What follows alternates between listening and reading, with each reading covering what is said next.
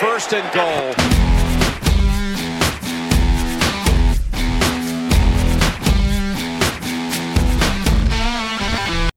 Если в воскресенье нет матча НФЛ, значит пора залезать на антресоли и доставать оттуда запылившиеся термины межсезонья. Франчайз-теги, гарантированные выплаты, опции пятого года, бонусы за нахождение в составе и прочие страшные слова. Осенью мы считаем тачдауны, весной количество нулей в контрактах.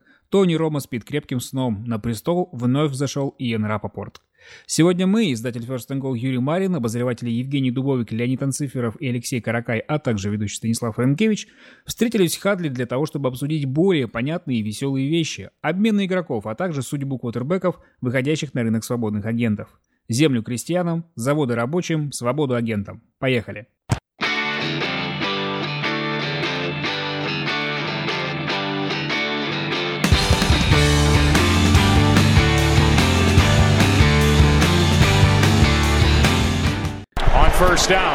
Первый большой обмен в лиге уже состоялся и, мягко говоря, многих удивил. После пролета мимо плей-офф Денвер приобрел у Балтимора кутербека ветерана Джо Флако, отдав право выбора в четвертом раунде драфта. Куча мемов, море скептицизма со стороны экспертов.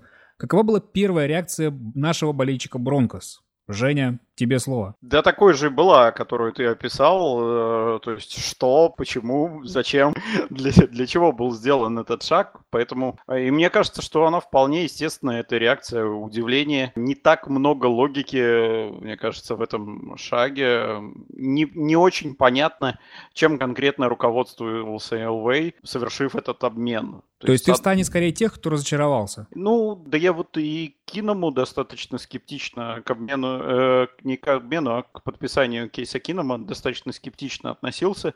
И примерно так же отношусь к подписанию Джо Флака, который еще официально не состоялось, но, судя по всему, у нас уже нет пути назад, и джентльменское соглашение это будет реализовано, как только подойдет его время. Да, мне кажется, что Джо Флака это человек, который в своей нынешней психологической форме больше напоминает Джея Катлера, чем Пейтона Мэннинга, и поэтому ловить с ним особенно нечего. И, конечно, я буду очень рад ошибиться, но, судя по всему, это именно так. Леша, сейчас напрягся у нас болельщик Чикаго в нашем подкасте при упоминании Джей Катлера, так что осторожней. Может, у него, конечно, какая-то другая точка зрения. Леш, чем отличается Джо Флака от Джея Катлера? Джо Флака, во-первых, э, очень логичное подписание для Элвея, потому что Элвей любит высоких квотербеков. Он Сначала задрафтовал Асвайлера, который 6,7 ростом, потом задрафтовал Линча, который 6,7. Теперь подписал Флака, который 6,6. А сколько ну, Катлер? Ну, а Катлер он поменьше, поэтому вот, вот этими отличается. Давай, раз а, уж мы при... начали, ты начал приводить аргументы в пользу того, что Джон Элви не идиот, давай продолжим. Какие есть аргументы в пользу того, что флаг это удачное подписание? Ну, во-вторых, он, конечно, идеально подходит э, под нового тренера Бронкос Фанхио, который апологет защитного футбола и хочет видеть свою защиту на поле как можно больше, потому что собирается, видимо, зарабатывать очки именно защитой. А я думаю, что Бронкос, ну, сейчас на полном серьезе говорю, действительно планирует в этом году играть а, от защиты, хотят как можно меньше терноверов видеть в нападении, хотят а, действительно вернуть какую-то там защиту, которая выиграла им Супербол, и, наверное, они верят, что это возможно. Джо Флака тут один из худших кутербеков за последнее время, который был в НФЛ, тем не менее, по таланту руки он лучше, чем Кинум, и определенный апгрейд на позиции квотербека все-таки есть. Ты упомянул про терновер, и ты считаешь, что Флака более надежный в этом плане квотербек? Я не считаю, что он более надежный, чем Кинум, он а, более талантливый. Если не смотреть на последние несколько лет, то рука у Джо Флака, она все-таки, конечно, гораздо круче, чем у Кинума. И броски он делать может. Другое дело, что играет, конечно, крайне э, нестабильно и недопонимание экспертов, оно понятно. Реаль, реально подписание выглядит плохим.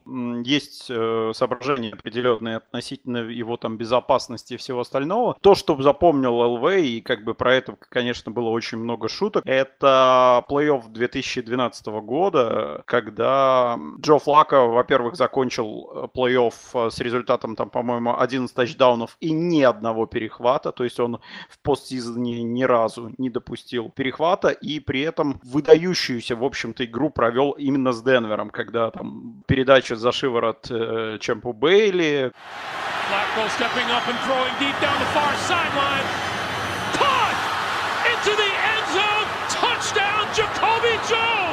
Когда мы все подумали, что все, Бейли там уже старый, да и он, в общем-то, мне кажется, лишил феноменального сезона постсезона именно Пейтона Мэннинга, который как раз-таки подходил к тому рекордному сезону, и, может быть, все было бы совсем по-другому, там именно с точки зрения персней у Пейтона, если бы не вот эта выдающаяся игра э, Джо Флака. Поэтому это может быть еще какой-то э, травматичный синдром э, проявления его у Джона Элвея. Заторможенный стокгольмский такой? Да, да, да. Э, колорадский, колорадский синдром. Ну, в НФЛ есть, на самом деле, такая тема, когда команды подбирают с помощью трейдов или на рынке свободных агентов игроков, которые хорошо сыграли когда-то именно против них. То есть вот это в память там впечаталось тренеру или генеральному менеджеру. Они вот начинают на игрока смотреть сквозь призму какой-то определенной определенной игры. Не, я не очень понимаю. Я понимаю, почему подписали Кинома. Вот он только что провел вот этот плей-офф за Миннесоту, да? И при всех оговорках, что это было другое нападение, другая команда. Ну вот его подписали горяченького, да? У Флага, извините, в 2012 году провел вот плей-офф вот 7 лет назад. Но это нужно быть реально... Можно было в коматозе провести 7 лет и проснуться и выбрать флаг. Это я понимаю. Но сейчас, конечно, этот аргумент как-то немножко притянут за уши. Единственное, что как бы вселяет опасение, что... Точнее, не опасение, а надежду. А, видите, я даже оговариваюсь в таких местах что мы чего-то не знаем, да, что на самом деле Флака мечтал покинуть Балтимор для того, чтобы по-настоящему раскрыться и пойти за вторым своим перстнем, что он готов изменить свою жизнь, и как раз-таки Балтимор не давал ему реализовываться нужным образом. Но, Но это, мне кажется... верь, верится в это слабо. Не-не-не, Жень, да, это тоже какой-то фантастический сценарий. Но вот если вы все-таки на меня возложили функцию адвоката, да, и что-то еще хорошее надо сказать, как-то попытаться обосновать это решение, то стоит сказать, что у Флака на контракте осталось три года, а ни один из них а, не гарантирован, то есть команда может а, в любой момент его безболезненно отрезать, хоть э, вот сразу после трейда. И, конечно, я думаю, что Флака рассматривается командой как переходная квотербек, и либо на этом драфте, либо на следующем драфте команда будет искать какого-то молодого QB, а Флак такой персонаж, который будет ему греть место. Правда, я сомневаюсь, что Флака хороший учитель, вряд ли он способен молодого квотербека как-то под собой взрастить. Да, я тоже думаю, что Джо Флак это переходный квотербек, переход будет от э, Джона Элвея к другому ген-менеджеру просто в этом случае а, очень поможет. А Женя сказал, что мы не все знаем, но есть деталь, которую мы знаем, кстати, об этом переходе, то, что Денвер выбирал между двумя кандидатурами, помимо Флака был еще другой MVP Супербоула, которого тоже а, рассматривали Бронкос, это Ник Фолс. Вообще есть те, кто считает, что именно Ник Фолс должен быть стартовым кутербеком Филадельфии, а не Карсон Венс. А Юр, как тебе кажется, почему Элвей в итоге не выбрал Фолса? Я думаю, что ситуация была примерно следующая. Он действительно выбирал, не мог определиться, и он сделал себе такую монетку. На одной стороне была буква F, которая обозначала флака, а на другой стороне была буква F, которая обозначала false. Он ее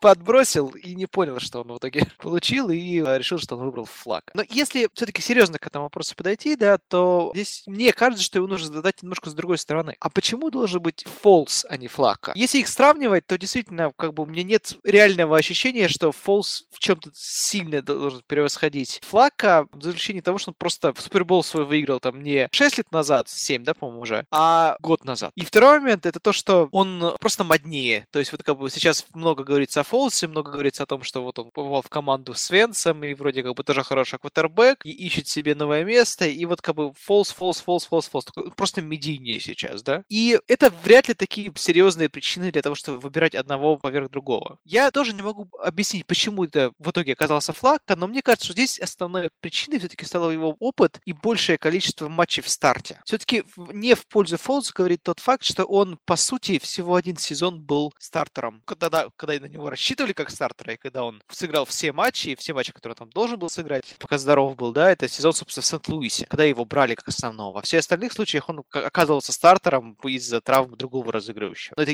если я все правильно помню. И Флака при этом провел куда больше игр в старте, куда более опытный квотербек, и, ну, в какой-то ситуации некого безвремения, в которой сейчас действительно оказался Денвер, Флака выглядит поинтереснее, на мой взгляд. А, мне понравилась аналогия твоя с а, монеткой. Мне кажется, что просто Джону Элвою нужно было при подбросе монетки и определении того, какой квотербек, нужно было просто Мэтью Слейтера а, позвать. Как известно, у него монетка всегда выпадает туда, куда нужно выпадает.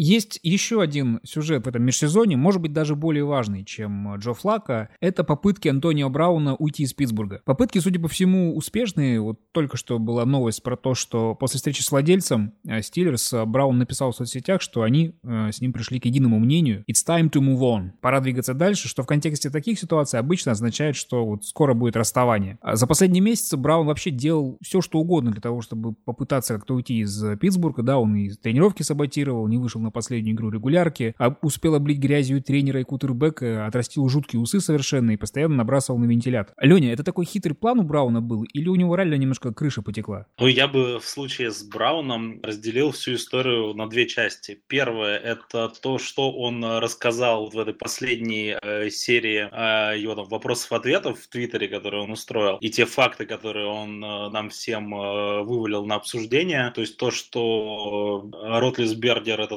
такой домашний тиран в семье э, Питтсбурга, то, что там не очень хорошая атмосфера в раздевалке, то, что там плохо, в общем-то, все друг к другу относятся. Правда ли это? Мы можем э, понаблюдать за тем, что происходило вообще в Питтсбурге последнее время и порассуждать на эту тему. И лично мне кажется, что да, что вообще все последние года, а последние года это там не один год-два, а, наверное, лет 6, 7, 8, может быть, даже 10, это такая очень ну, неприятная команда с точки зрения того, где было бы хорошо, комфортно, интересно находиться. И там постоянно с кем-то расстаются на плохой ноте, кого-то выгоняют, увольняют. Мне больше всего ближе история с уходом Брюса Эрианса из Питтсбурга как раз там где-то 10 лет назад, может быть, чуть меньше. И все было точно так же. Какие-то непонимания, недоговорки. И вот с теми людьми, которые там у руля все это время, мне кажется, это довольно там решенный вопрос, что все не очень хорошо. Джеймса Харрисона можно вспомнить опять же. Да, да, в том числе. Таких историй очень много. Можно даже там, например, вспомнить историю с гимном, где они там всей командой не могли решить, что им оставаться в раздевалке, стоять, выходить, садиться на колено и так далее. В общем, не все там ладно, и вспоминая самые модные слова последних лет, в общем, токсичная там атмосфера. И в этом плане я Брауну э, верю и думаю, что он говорит, ну, действительно так, как есть, более-менее объективен в этой ситуации. То есть Только он очень плохо это знать. говорит. Для меня самым откровением было то, господи, насколько он, он так ужасно формулирует письменно свои мысли. Я вот давно не читал настолько как-то безграмотного человека. Бог с ними за знаками препинания. Они, в принципе, в английском там как бы то так, то сяк. Но просто у человека как-то вот такой поток сознания, когда он формирует. Вот самые распоследние балбесы из раненбеков э, с не очень высоким IQ пишут гораздо грамотнее, чем Антонио Браун. Тут, конечно, Дива не, не во всем он как-то пошел в, в рост. Ну, я думаю, тут еще наложил след формат Твиттера, там все пишут вообще как хотят и не следят. Ну да ладно. И да, есть еще второй момент во всей этой истории, это сам факт, что Браун решил все это рассказать, ну, в том свете, в котором он представил. Тут сразу несколько вариантов. А хочет ли он, э, например, чтобы у него цена его обмена э, стала невыгодной, неприемлемой для Питтсбурга, чтобы его отчислили, он сам, например, э, начал общаться с новыми командами по э, новому контракте. Возможно, именно такой был э, изначальный план, но в итоге как раз в новости про встречу с э, владельцем Питтсбурга сказали, что вроде как договорились, что это будет все-таки обмен, каким бы он ни был, а э, Браун согласился не вести переговоры и как бы ну, принять ту команду, в которой его обменяют. Так что, ну, наверняка это была какая-то мысль, что что-то сделать с этой ситуацией, как-то там сбить себе цену, поднять себе цену в э, глазах каких-то других команд, которые, может быть, ценят вот это его стремление там к честности, а может быть, совсем наоборот. Тут мы, наверное, никогда не узнаем, но я не думаю, что он действительно там поехал головой. Он человек, который достаточно последовательно работает над э, своим именем, своим брендом, и я не думаю, что он принял решение так с бухты-барахты. Я думаю, что он на что-то рассчитывал. В конце концов, он добился встречи с владельцем, и они пришли к какому-то консенсусу и вышли из этой всей ситуации более-менее прилично. Хотя, ну, надо еще посмотреть итоговый результат, где же Браун окажется. Прям вот такое ощущение, что Антонио Браун, если бы мог слушать наши подкасты, то Леня таким как бы как в Аризону заманивал. И верит, и все, и хороший. Я, я, я видел котировки букмекеров, я, с одной стороны, ну, удивлен, потому что про это нет никаких новостей, слухов, вообще ничего. А с другой стороны, у этого варианта довольно много логики, но логика вся такая чисто внешняя, ничего изнутри пока не приходило. Ну, давай про варианты мы с Алешей поговорим. А, что бы ни творилось вообще в голове у Брауна, прежде всего, он элитный ресивер. И понятно, что есть команды, которые заинтересованы в его услугах, и ему самому интересно было поиграть за те или иные. Какие варианты, на твой взгляд, э, были бы выгодны самому игроку, и кто вообще будет заинтересован? Какой спрос будет у Брауна на рынке? Ну, вот удивительно, несмотря на солидность Брауна, а, я не вижу, что будет много команд, подходящих для него. Во-первых, нужно понимать, что Браун – это большая зарплата, то есть э, только определенное количество команд может его себе позволить. Плюс э, он стал после этого токсичным активом, и абсолютно не каждый генеральный менеджер захочет его у себя видеть. Например, а, те же Кольц, если взять, э, у которых больше всего места под кепкой, то Баллард заявил, что несмотря на то, что Браун крутой игрок, он его не видит в раздевалке команд. То есть это сразу часть команды еще отметается. Плюс Питтсбург заявил, что ни в коем случае не отдаст его патриотам и соперникам по дивизиону. Патриоты, конечно, мне кажется, были бы рады его заполучить. Тот же Джон Дорси из Кливленда тоже очень хотел бы, он любит риск, что показал с тем же Хантом, но эти команды тоже отсекаются. Что еще остается? Остаются какие-то агрессивные а, генеральные менеджеры, которые немножко мыслят а, за рамками привычных, принятых в, в НФЛ норм. Это, во-первых, Лесли Снит из Рэмс, но в Рэмс уже полный набор ресиверов, им сажать Капа, Кукса или Вудса на скамейку абсолютно никакого смысла нет, поэтому Рэмс отпадают. В Филадельфии а, нету места под кепкой. В общем, остается не так много вариантов. Вот из тех, что я вижу, это, конечно же, 49-е, у которых с принимающими откровенная беда, много места под кепкой. В схемах Шенахана очень важен X-ресивер, и от услуг Гарсона они отказались, и, конечно, Браун туда вписывается довольно хорошо. Ну и вторая команда это, наверное, Джетс, у которых молодой квотербек, и которому нужно дать оружие, чтобы раскрыть его потенциал. Э, это как бы логичный шаг для этой франшизы. Но я так понимаю, что Брауну-то было бы интересно, конечно, как и всем ветеранам, поиграть за контендера. И Джетс не выглядит э, контендером. Ну, Сан-Франциско, не знаю, насколько можно оценить как контендера в данной ситуации. Ну, у, Фран... у Сан-Франциско есть Гараппола, так что чисто теоретически их, наверное, можно назвать натяжкой контендером. Но ну, так получается, что, что рынка для Брауна все-таки нету. И это нас приводит к другому вопросу, потому что вы как бы так говорите, что трейд э, точно будет. Вот я в этом до конца не уверен, потому что 20 mm-hmm. миллионов долларов остаются под кепкой Питтсбурга в любом случае. То есть они там остаются, несмотря на то, будет он в составе или нет. И получать за него пик э, третьего раунда не имеет для Питтсбурга абсолютно никакого смысла. Готовы ли будет Сан-Франциско отдавать первый раунд и больше, при том, что у них нету за него условно конкурентов, это тоже большой вопрос. Но подожди, а как они могут его оставить? Э, во-первых, после того, что вот они пожали руки, сказали, пора двигаться дальше, да, и плюс они понимают, что ну, на руках руках у них тот самый токсичный, чуть не сказал, отход, да, токсичный ресурс. Все может быть в НФЛ, понимаешь? Вот э, с Левионом Беллом кто-то мог представить перед началом сезона, что он не сыграет ни одной игры? Ну, наверное, тоже никто не мог. Не, не было такого прецедента в НФЛ. Хорошо. Да, действительно, Питтсбург потеряет 21 миллион мертвых денег, так называемых, да, под потолком зарплат. Как мы будем оценивать эту ситуацию с точки зрения Питтсбурга? Вот, Жень, это признание поражения, это пиар-катастрофа, или они просто пытаются минимизировать потери, чтобы вот не было еще более худшего сценария? А я, кстати, не очень согласен с тем, что это прям какие-то серьезные потери. Да, безусловно, есть репутационные потери с точки зрения того, что Браун ну, немножко рассказал про какие-то внутренние процессы, которые происходят. Вы все говно! Но при этом сама организация лично у меня вызывает определенное уважение, потому что они показывают своими вот этими действиями, что с Беллом, что с Брауном, что ими манипулировать не получится что у них есть своя какая-то четкая позиция, у них свои есть ценности. Да, эти люди там могут там у нас в раздевалке там себя определенным образом вести, да, Бен Ротлисбергер для нас определенная священная корова, но это наши правила. И в рамках этих правил мы существуем. И нами манипулировать не стоит, потому что вы видите, что произошло с Беллом, да, каким вы выдающимся футболистом его там болельщики не считали, его не считали там в какие бы топ-100 он под каким бы местом не попадал, мы можем с ним вот так вот распоряжаться и при этом претендовать на плей-офф и при этом выигрывать важные матчи. У них это получалось, да, они пр продемонстрировали свою позицию какие-то кахонес. В принципе, то, что мы видим с Брауном сейчас, ну, это примерно такая же ситуация. С одной стороны, грустно, наверное, сейчас болельщикам Питтсбурга, что их звезды вот так вот покидают команду. С другой стороны, ну, они уже это много раз видели. С тем же Харрисоном, да, то же самое. Ну, не, не идентичные случаи, но тем не менее очень похожи. И все равно команда, в принципе, всегда после этого оставалась конкурентоспособной. Мне кажется, что сейчас будет примерно так же. И, и э, мы еще не до конца знаем, вот э, хотелось э, с Лешей немножко еще, может быть, по этому поводу продискутировать.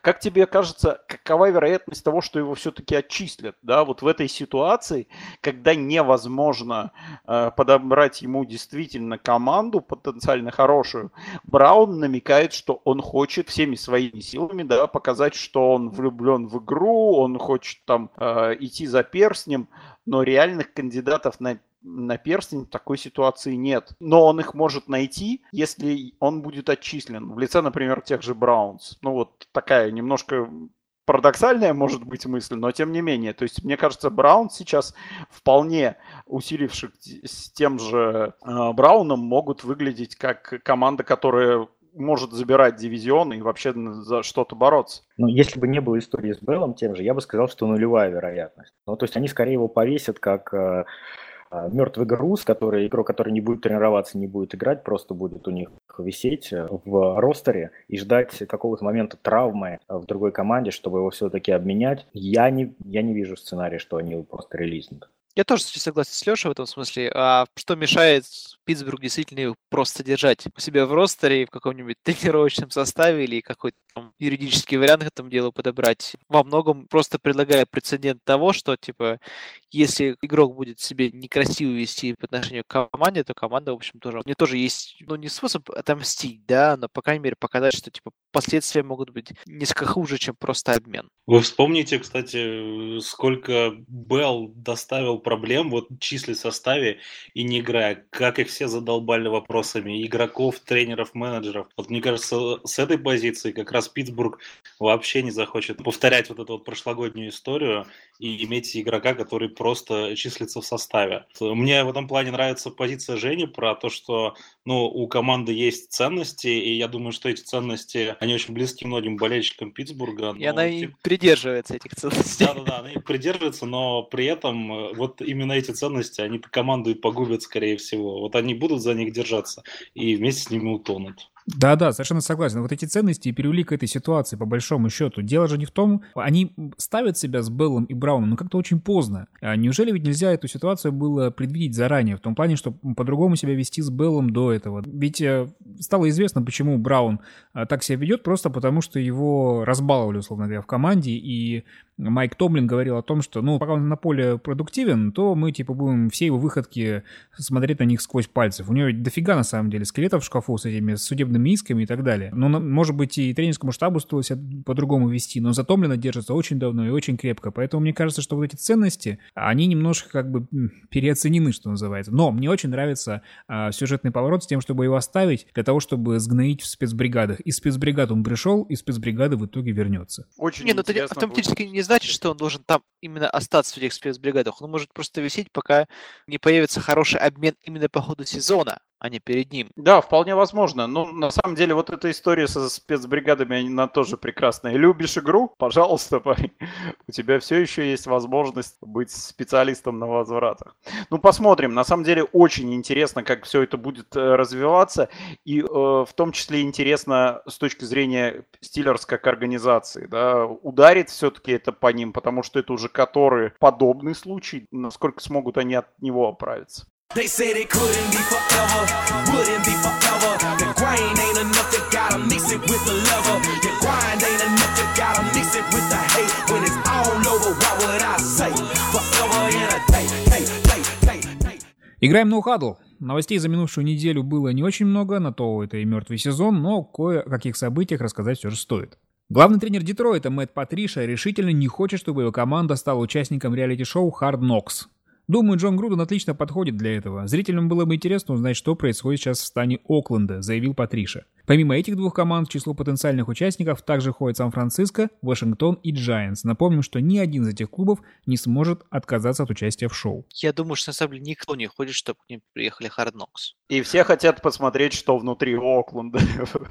Потому что что-то удивительное эта команда из себя представляет последний год. Да, первый раз так э, в явную спихнули на другого человека всю эту историю. Типа, а, идите к Грудену, он привык уже. Ну, Окленд единственная, по-моему, организация, у которой межсезонье может быть интереснее, чем сам сезон а, для зрителей. Но, кстати, по-моему, Джексонвилл несколько раз изъявлял желание поучаствовать в Knocks э, каким-то образом, потому что им не хватает публичности, да, единственные, кто могут хотеть попасть в Knocks, те команды, которые недостаточно популярны, недостаточно медийны. Надо Теннесси Тайтанс предложить, но они не проходят по плей-офф, к сожалению. Вот у Окленда интересно межсезонье сейчас. Как они договариваются там с э, новым или старым стадионом? Что они там думают про драфт? Что будет летом? Мне кажется, уже будет не так интересно. Это большое заблуждение. И то, что команда вот по сути без дома, и ее смотреть с Лос-Анджелесом так было, когда они первый год пере... э, с Рэмс, когда они переехали первый раз, тоже был совсем отчасти из-за этого неинтересная серия. Так что не, не надо Окленд, давайте кого-нибудь другого. Квотербек Тампы Джеймис Уинстон косвенно подтвердил, что в прошлом сезоне не выполнял установки тренера Дирка Каттера. Я смотрел на себя в зеркало и спрашивал, Джеймис, Любит он о себе о третьем лице говорить. Джеймис, что ты должен делать? И ответ был простым. Играть в футбол, который подходит Джеймсу Уинстону. Быть собой. Не пытаться стать тем, кем тебя хочет видеть тренер. Позже на вопрос о Брюсе Эриенсе, каково чувствовать поддержку и доверие тренера, Квотербек ответил. Я ее чувствую впервые за 4 года. Совсем не красит его, конечно, эта история. И откровение про зеркало, и обращение к себе в третьем лице. Ну, абсолютно э, классический какой-то вариант э, Квотербека нарцисса минус, минус ему в карму. По-моему, очень поэтично. Потом книгу напишет. Будет интересно почитать. Цинциннати Бенгалс до сих пор не могут найти координатора защиты. Первым им отказал известный специалист Джек Дель Рио. За ним последовали и другие. Деннис Аллен, Дом Кейперс и Венс Джозеф. Тогда клуб обратил внимание на менее именитых и более молодых специалистов Джеффа Хефли и Аарона Гленна. Но первый отказался уходить из колледжа, а собеседование второго заблокировал Нью-Орлеан. Мне, мне это напоминает мем с собачкой, которая сидит посреди пожара и говорит «Everything is fine». Нет, на самом деле, как бы, мне кажется, это серьезная вещь, потому что я бы на месте футболистов, особенно защитников Бенглс, уже паниковал, потому что на дворе 20 февраля у них главный тренер э, новичок, причем такой прям совсем новичок, он никогда даже координатором-то толком, по-моему, не работал, да, он сразу, сразу с тренера квотербеков. И при этом у них, не, они не смогли вот этот вот э, восполнить дуэт типа э, Уэйда Филлипса в Рэмс, когда опытный специалист по защите помогает новичку, а тут такой ситуации нет, они уже даже даже молодых не могут взять. Мне кажется, что это предвестник вообще катастрофы. Мне очень интересно, почему эта история настолько публичная. Вот, э, это сильно бьет по репутации, и после того, когда уже отказалось, там, не знаю, 8 специалистов, и тебе девятому предлагают, то как ты должен поступать в этой ситуации? На следующей а неделе поводу... уже очередь до Кравцова дойдет буквально. Ну, не самый плохой вариант, я думаю, точно. Илья показал бы уровень в Бенгалс. Ну, это на самом деле удивительная ситуация, потому что каждый тренер, который собеседуется на роль главного тренера, он обычно приходит на интервью уже с готовым списком тренеров, которые будут с ним работать. А они получают сначала какое-то такое устное согласование, что да, я с тобой там готов э, идти в эту команду. Тут, получается, они взяли человека, у которого либо не было такого специалиста на эту должность, либо, э, как ходят слухи, э, Цинциннати зажали просто деньги и не удовлетворили финансовые интересы Дель Рио, что тоже выглядит очень странно, потому что э, деньги тренеров, как известно, не попадают под кепку. Мы в прошлом подкасте обсуждали э, про то, может ли неуспех э, Шона Маквея ударить по репутации молодых тренеров. Вот неуспех Маквея не может, а вот такие вот истории очень даже ударят. Может быть, после вот этой вот истории какие-то там владельцы или менеджеры задумываются о том, что вот эта вот стратегия, она действительно может быть не очень удачной и таит в себе вот и такие риски, о которых явно не подумали. Вот с этой позиции будет э, интересно понаблюдать, какое это влияние окажет на, всю лигу. Ну и, Лень, не уходи далеко, потому что Аризона у нас главный ньюсмейкер начала межсезонья. Рынок свободных агентов официально открывается только 13 марта, но уже сейчас можно подписывать игроков, которые были отчислены из других команд. И всего пять таких игроков успели подписать контракты с новыми командами. Три из них с Аризоной. Состав худшей команды прошлого сезона пополнили корнербэк Роберт Элфорд, Диэн Брукс Рид и тайтенд Чарльз Клей. Тут, кстати, наверное, самая такая интересная история.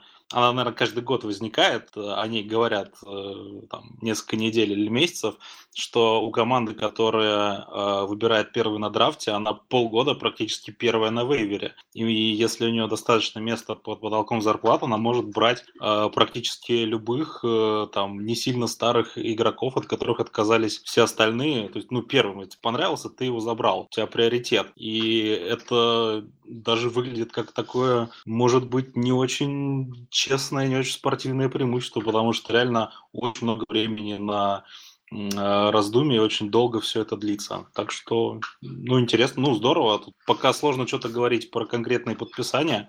Вроде все выглядят логичными. Здорово, пусть так и будет дальше. Я доволен.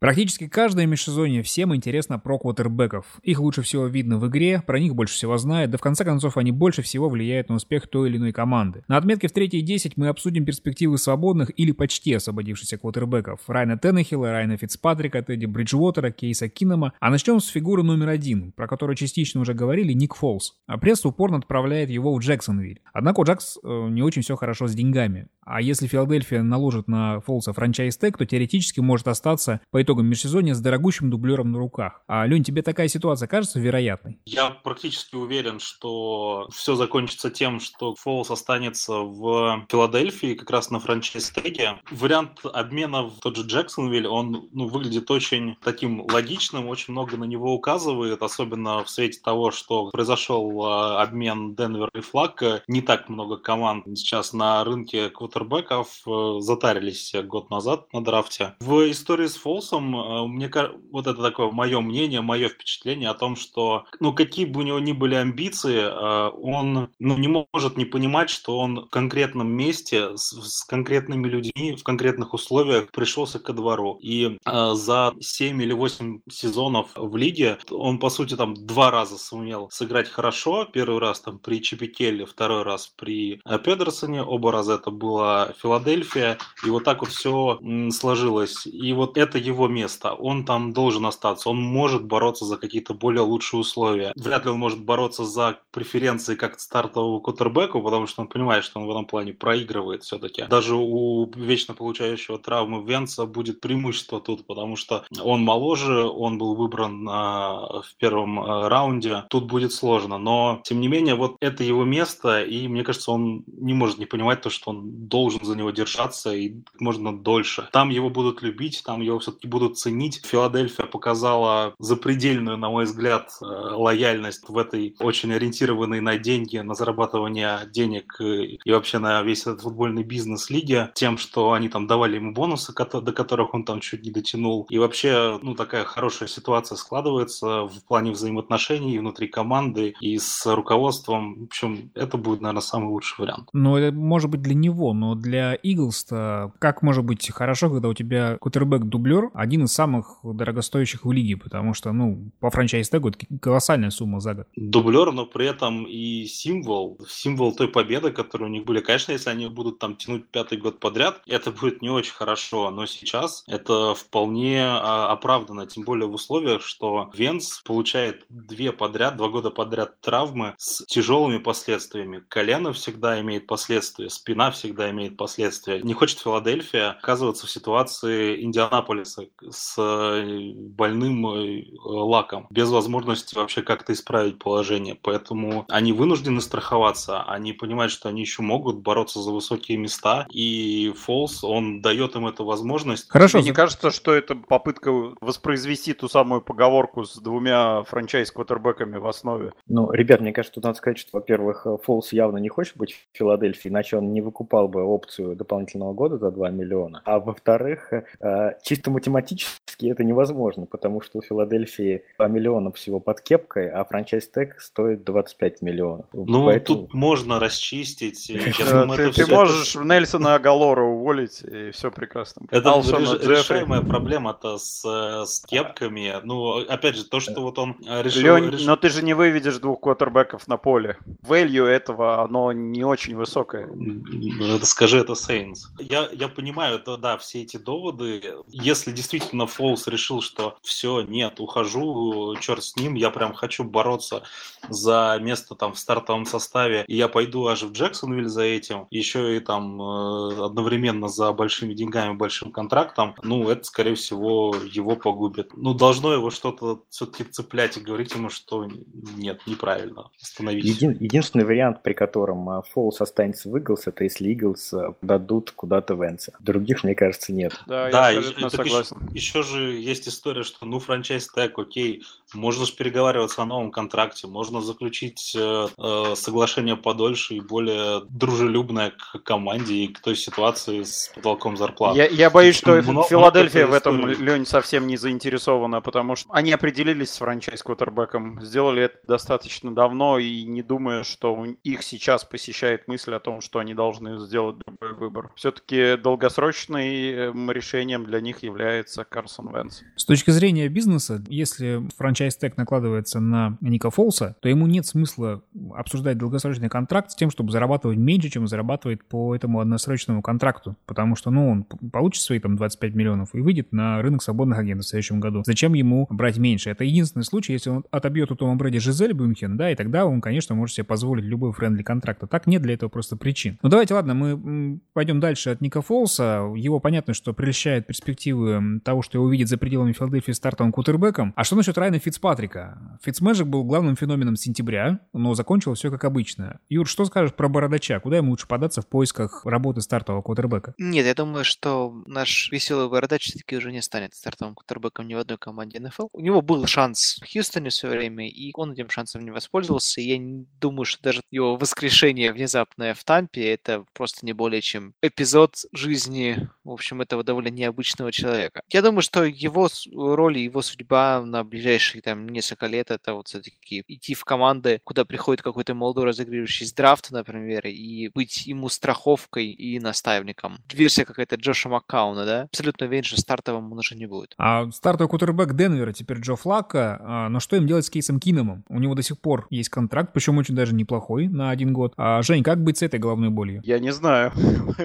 поскольку это все не вписывается в мое понимание того, как должна быть обустроена ситуация с квотербеками, да, то есть, как мне кажется, у нас сейчас два примерно одинаковых квотербека с примерно одинаковой зарплатой, у одного 18,5 миллионов, у второго 18 миллионов, соответственно, ну вот столько денег под кепку мы отгрузить сами себе не можем, поэтому надо как-то будет решать, да, с учетом того, что один пришел, второй должен куда-то уйти, то есть ситуация, что Кином остается, она полностью исключена. Куда сплавить Кинома? Это большой вопрос, и он мне как раз не дает покоя, опять же, анализируя вот это вот решение ЛВ, идиотское или не идиотское, рассудит только время, но мне еще непонятно немножко время, в которое оно было произведено, да, то есть до начала рынка свободных агентов все это в какой-то такой спешке, чтобы его там то ли не перехватили, то ли иметь какие-то козыри, но фактически теперь все знают, что у нас есть вполне себе неплохой фу- футболист Кейс Кином, у которого 18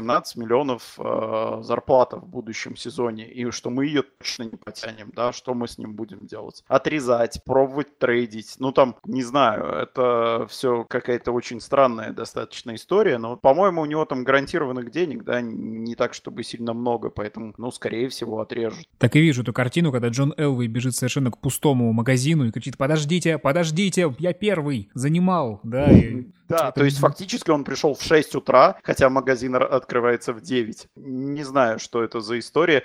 Кстати, вспоминая про решение ЛВ, это вот характеризует, мне кажется, и в той степени его личность. Помните, в каких условиях он взял Венса Джозефа? Когда все говорили, что мы будем, мы в смысле Денвер Бронкос будем ждать Кайла Шенахана, что он является вот наследником Майка Шенахана, ну, в смысле сыном, да, что продолжение традиций, мы все вот это вот очень хорошо вписывается на, э, с прекрасной репутацией, все перестроит, все настроит, все будет хорошо. Но Элвей решил, что ждать до Супербоула как-то опасно. Поэтому почему бы не взять непонятно кого Венса Джозефа. Нет, ну, ну вот на, примере, на примере Цинциннати понятно, чего он опасается. Чем быстрее ты получаешь тренера, там, кутербека и так далее, тем больше у них возможностей вот как-то сразу... Ну, кутербека не очень, не так, чтобы много, потому что, ну, они сейчас ограничены, они сейчас мало что могут. Фактически они могут только учить плейбук, и то полулегально, да, как в свое время Пейтон Мэннинг рассказывал, что где он там под подушкой с ним встречались где-то, он доставал из-под подушки плейбук, что-то там с фонариками его читало, с ним на какой-то там чуть ли не заброшенной ферме встречались представители Индиана Индианаполиса для того, чтобы какие-то вещи раскрыть. Но в плане тренера действительно лучше получить его как можно раньше, чтобы у него было больше времени на подготовку. Но тут везде нужно баланс соблюдать. Темная лошадка на рынке квотербеков Райан Теннехилл. Формально он еще игрок Майами, но вроде бы все уверены, что ненадолго. Вообще, мне очень нравится идея. Я вот в материале про Кьюбик Рубика 2019 ее озвучил о том, чтобы Теннехилл последовал за своим бывшим тренером Адамом Гейзом в Джетс. Ну, раз уж они там, в принципе, протоптана дорожка. Алеш, как тебе такой вариант? В целом, э, логично, чтобы Танахил стал где-то backup 'ом, потому что он больше не стартовый квотербек. И вообще, если мы начинаем обсуждать квотербеков э, после Ника Фоуса на рынке, да, который у нас образуется, то, то, то это такой трэш сплошной уже идет. А, ну, может быть, Тедди Бриджвотер еще его можно рассматривать как более-менее. Да-да, я попрошу. Потенциальный стартер, да. Но Танахил он в прошлом году по ranking у Pro Football Focus последний с большим отрывом. Я думаю, Адам Гейс на него насмотрелся. Вряд ли он все-таки за Адамом Гейзом пойдет в Джетс. Ну, хотя как backup, ну, почему нет? В Майами тоже он вряд ли задержится. Майами будет искать молодого квотербека. Если не найдет в этом году, будет, наверное, танковать как-то так плавненько к следующему драфту. То, что он останется в Майами, очень маленькие шансы. У него там э, зарплата 26 миллионов. Его и трейдануть на ней нельзя. Э, в общем, такой чемодан без ручки. Так что, да, срежут и куда-то куда пойдет бэкапом, но куда это непредсказуемо. Я думаю, что это будет очень какие-то небольшие деньги. Сразу несколько клубов э, должны решать для себя важный вопрос. Брать на позицию кутербека человека с э, рынка свободных агентов, то есть опытного ветерана, да, или же делать ставку на драфт. Дэдди Бриджуотер это такой вообще пограничный вариант, потому что, с одной стороны, у него есть опыт игры в старте, но при этом он толком не играл вот очень давно уже. То есть он выходил там пару незначащих ничего матчей, но это не та практика, которую хочется видеть у кутербека, которого ты рассчитываешь делать стартовым. Юр, вот если бы тебе пришлось бы выбирать, да, для своей команды вопрос решать с квотером, тебе бы виделся Тедди как симпатичный вариант, или ты бы предпочел идти на драфт? Кстати, он, мне кажется, так и выглядит как симпатичный, но очень несерьезный вариант, потому что все-таки у него явно была серьезная травма, и пока нет э, понимания, на что он способен после этой травмы. И то, как от него, собственно, отказались и в Миннесоте, и как он переходил потом из Джетс в Нью-Орлеан, как-то тут очень легко, да, этот трейд произошел. Мне кажется, это говорит о том, что его уже не рассматривают как стартовый вариант. Вообще, здесь стоит поговорить, мне кажется, о том, как сильно изменился рынок э, команд и квотербеков в этом году. Потому что, если помните, если еще год назад, тем более два года назад, было ощущение, что, наоборот, команды гоняются за квотербеками то сейчас то, что мы видим, это скорее квотербеки пытаются найти себе хоть какую-то команду. Реально вот э, нет ни одного разыгрывающего на рынке свободных агентов, за кем бы команды прям охотились. Ну, как мы знаем теперь, Денвер охотился в 6 утра перед ночным магазином за Джо Флака, а вот больше-то, в общем, и назвать-то некого, да? Скорее здесь э, взгляды все прикованы к драфту, что интереснее, гораздо больше, чем в прошлом году, хотя там было аж 4 разыгрывающих, которые вполне могли составить там первые 4 пика драфта. Но вот из свободных агентов никого супер ценного назвать нельзя, и я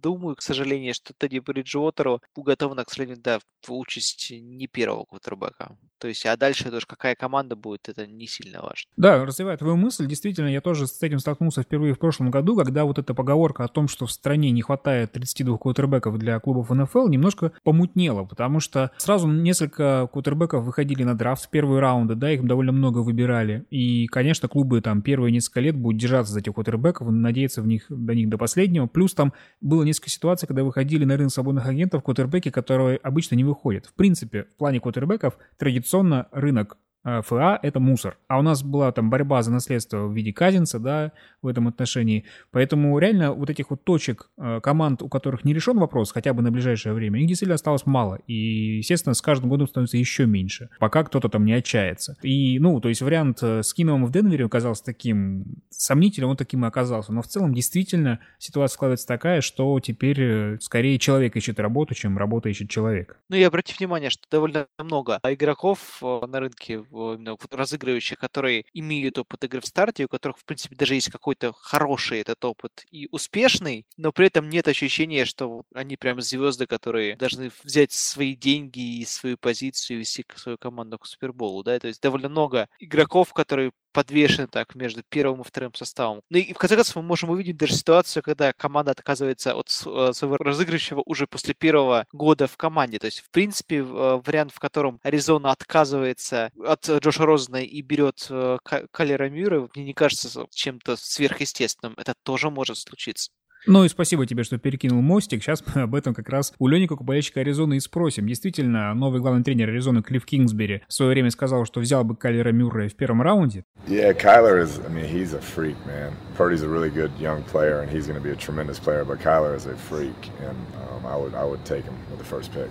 Тогда он еще даже не предполагал, что он окажется в той ситуации, когда он сможет брать Кайлера Мюррея в первом раунде. Зато это предположили журналисты. На словах сейчас Кардиналс утверждает, что Розен наше все. Но тебе, ты в принципе склонен высказывать иногда не самые вот э, очевидные идеи, которые мы питаемся из прессы, да? Как тебе кажется, возможно ли такое развитие событий? Ох, я, честно говоря, вот во всей этой истории до сих пор э, в шоке от того, как и из чего раздули эту историю. Мне это кажется ну, совершенно невероятным. Просто была история про то, что тренер одной команды похвалил игрока другой команды. Конечно, они там оба не думали, что вообще произойдет через несколько месяцев, и что все провернется так. Ну, даже если какие-то такие мысли у Кингсбери были, понятно, что о реале это все разобьется очень быстро. Поэтому я абсолютно на 100% э, верю там тем заявлениям, которые были про то, что Розен квотербек и квотербек еще надолго. То есть в нем не разочаровались, это абсолютно точно. И что Мюррея не возьмут ни под первым номером, ни даже если продадут свой первый пик и опустятся куда-то ниже, ну, не будет какого-то соревнования, Мюррей достанется кому-то другому. Так что, ну, для меня тут все достаточно однозначно. У Аризоны слишком много других проблем, чтобы пытаться их решать хайпом на квотербеке.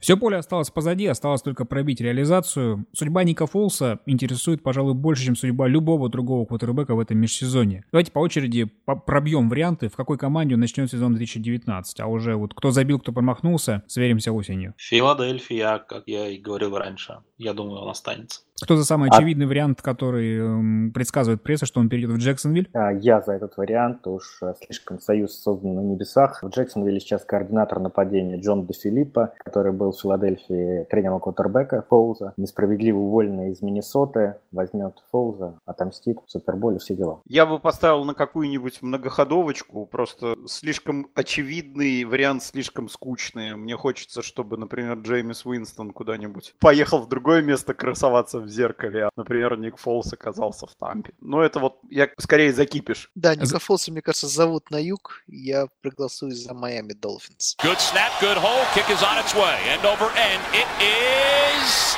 Good. На этом на сегодня все. На следующей неделе мы вернемся к вопросам отечественного футбола. А в этот раз в Хадле встречались Юрий Марин, Евгений Дубовик, Леонид Анциферов и Алексей Каракай. Будет еще попытка. Счастливо!